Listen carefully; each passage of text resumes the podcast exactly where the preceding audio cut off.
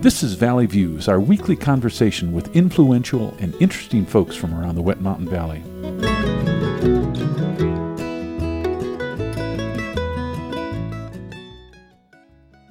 Today on Valley Views, we're visiting with several folks from WCPA, the Westcliffe Center for the Performing Arts.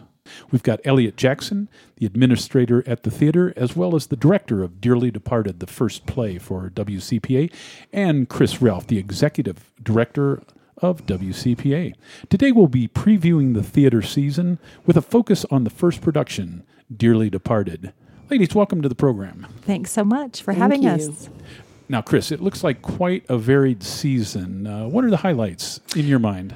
Well, this first show is going to be hysterical. Dearly Departed is a very funny show. And then we move into Shakespeare and the Sangres, where we have two. We have Hamlet, which is an incredibly wonderful show and very famous Shakespearean show. And then followed by with uh, the importance of being earnest, which is a lot of fun. So we're kind of tempering both, and that's going to be out in the park, and we're doing that actually for a month. You often have another playwright other than Shakespeare. Moliere gets into the mix occasionally. Right. And sometimes we'd like to mix it up that way and con- consider a classic play. So we thought this would be fun this summer. And certainly the importance of being earnest is a classic.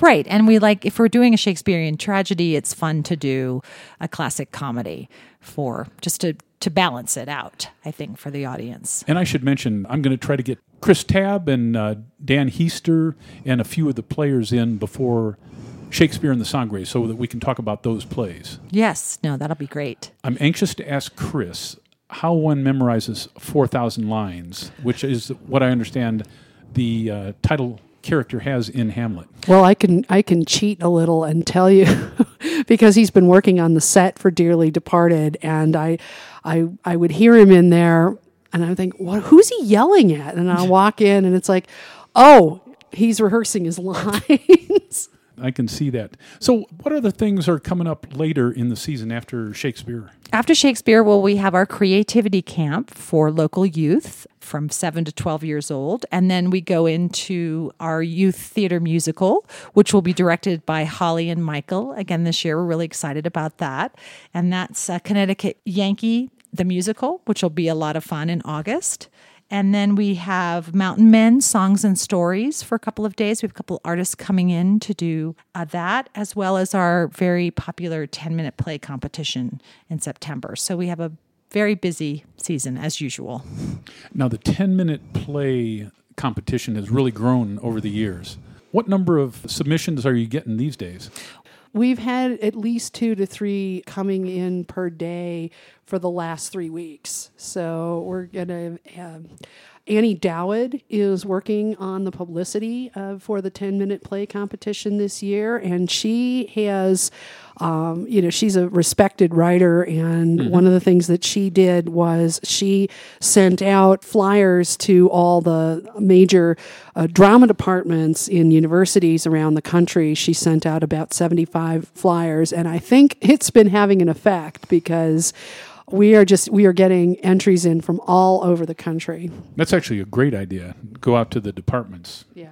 I'm sure there's a lot of budding playwrights out there. Uh, there appear to be. So let's talk a little bit about the upcoming play. Uh, Dearly Departed runs two weekends, Friday through Sunday. That's May 10th through 12th and May 17 through 19.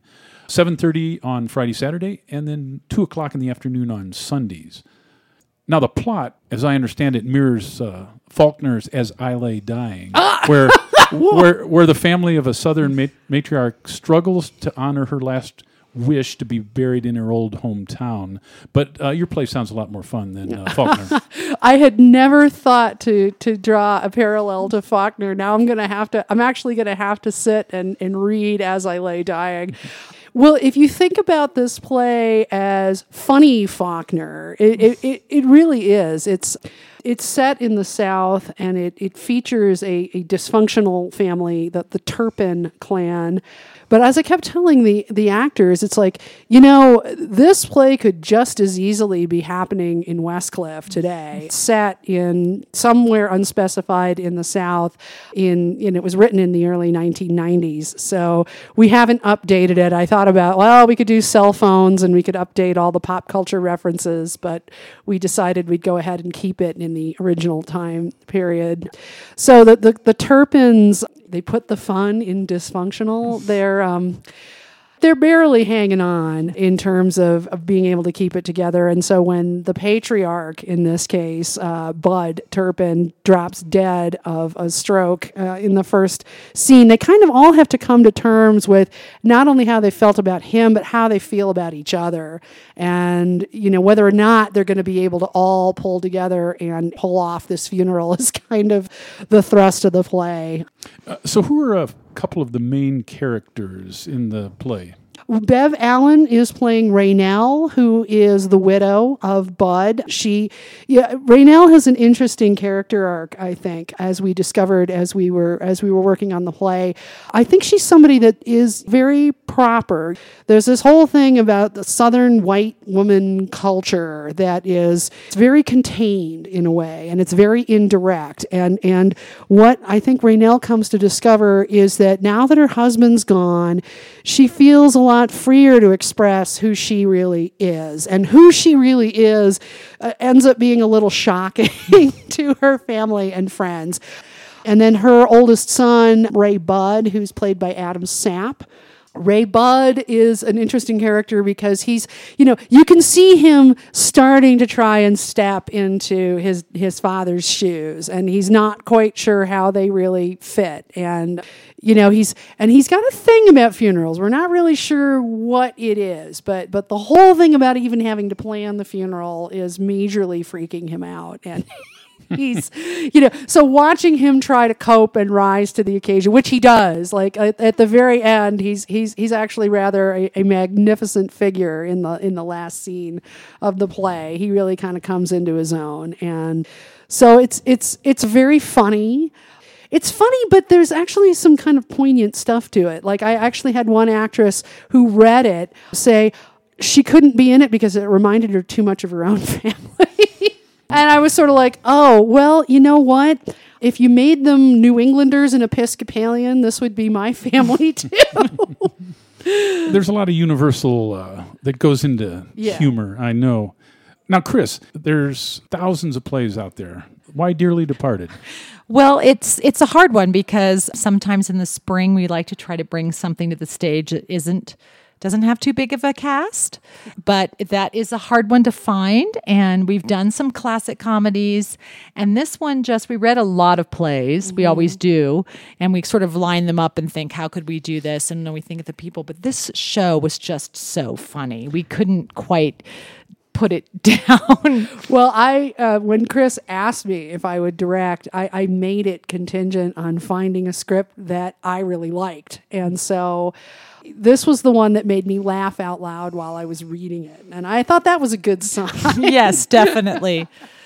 As we record this, we're a week away from opening night. What kind of rehearsals are you having at this stage? What will happen in the next week? Well, I, we just had an intensive series this this last week was starting to run through the entire play which another challenge about doing theater in this community particularly eh, particularly the spring play is you'll cast people and then all of a sudden it's like oh someone's out of town for 10 days. So you have to kind of work around that and find scenes with actors that can work together. So piecing together the play has been a bit of a challenge, but from here on in, uh, we're going to have the technical rehearsals on Saturday and Sunday, and that's just going to be I and the stage manager and Chris Tab, who is, in addition to being Hamlet, is also my set designer and light designer. So he's been doing all. So he and I and Scotty will all be getting together, and we're just going to be running through cues. And so then once we've got all of that set, the actors come back, and then it's just going to be run throughs. So Monday, Monday, Tuesday is a run through, and then Wednesday is costume parade to make sure that everybody's costumes and makeup look good under the lights, and then dress rehearsal on Thursday, and then we open. Oh my God. what are the biggest challenges as far as directing goes? For me, the biggest challenge is sometimes, you know, everybody has a slightly different learning style. So it's as we're trying to, you know, I realize it's like, well, I have my idea about what the character should look like and sound like. So I try and convey that idea to the actors. And of course, they're starting to come into their own ideas about what the characters are like. And so sometimes it's it's interesting because they'll try one thing and I'll be like, eh, not quite what I'm seeing, what I'm hearing. Let's try this. And then and and so one of the things is, is just finding finding the images and finding finding what works to get across to every single person. But I have to say, this has been an exceptionally easy cast to work with. I was really kind of blown away when we did our auditions and I found all these really talented people, some of whom are brand new, some of whom I've never worked with before, who came out of Lissa Miller's acting class that she did in the fall. So that was hmm. really fun because then we had a pool of people who wanted to come back and audition. And I think the really brilliant thing that Chris, Chris and Chris orchestrated was casting for the entire season in January. So we cast people. They knew, even though it might be months before they started working, but they knew which plays they were going to be in and who they were going to be playing. I'm sure time helps. I know talking with Frosty Frostman one time, he said, "It just takes me a long time, and if I if I have the time, I can make it work." So, Chris, as executive director, what are your biggest challenges? Well, mostly it's just really managing a nonprofit, keeping the theater going in a small town, and making sure that we can um, meet all our obligations financially. It's always a little nerve wracking at the beginning of the season because we're putting out a lot of money, and we're so grateful for our season ticket holders who come in and buy a season ticket. Only now it's $115, but it's for six shows. You know, it's amazing that we can provide such great theater so reasonably in this town. And so I think it's just like most small theaters in small towns. It's really unique to have it here is to keep it going financially. We just had a big leak in our roof and it's yeah. it's always exciting. It's, it's you're sort of out there shoveling or taping and it's but it's it's it's wonderful and it's it's it's definitely worthwhile. So just organizing everything and organizing it as early as possible and um, those kinds of things. Just keeping it all together. So, are season tickets still available, and can they be purchased at the box office during the run of this first play? Yes, they certainly can. You can get your season ticket when you come to the first play. You can get them online at our website, which is www.wcpa. Um, Jones Theater. Sorry. JonesTheater.com. Thank you, Elliot. And so there's definitely can buy season tickets during the first show, during even during Shakespeare. We're happy to sell you a season ticket anytime or and if people are interested in being sponsors or executive producers of our shows we love to have that that really helps us mm-hmm. to provide for our directors and um, and bring you all the wonderful theater that you expect from us um, for the season so Excellent. And under full disclosure, uh, I already have my season tickets, so uh, I'm looking forward to all of this. Dearly Departed runs two weekends, May 10th through 12th, and May 17 through 19. Friday, Saturday, and Sunday. That's 7:30 on Friday and Saturday, and two o'clock on Sunday.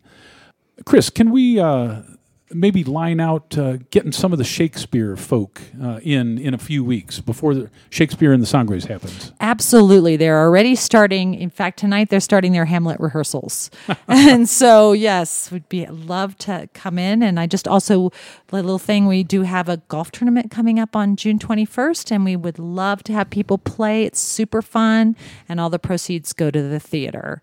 So just be on the lookout for that too. Great. Well, Chris and Elliot, thanks for stopping by. Thanks Thank for you. having us. Thanks for having us. We've been visiting with Elliot Jackson, administrator at WCPA, and Chris Relph, executive director of Westcliffe Center for the Performing Arts, uh, talking about the season and the first production, Dearly Departed. My name's Gary. We'll see you next time on Valley Views.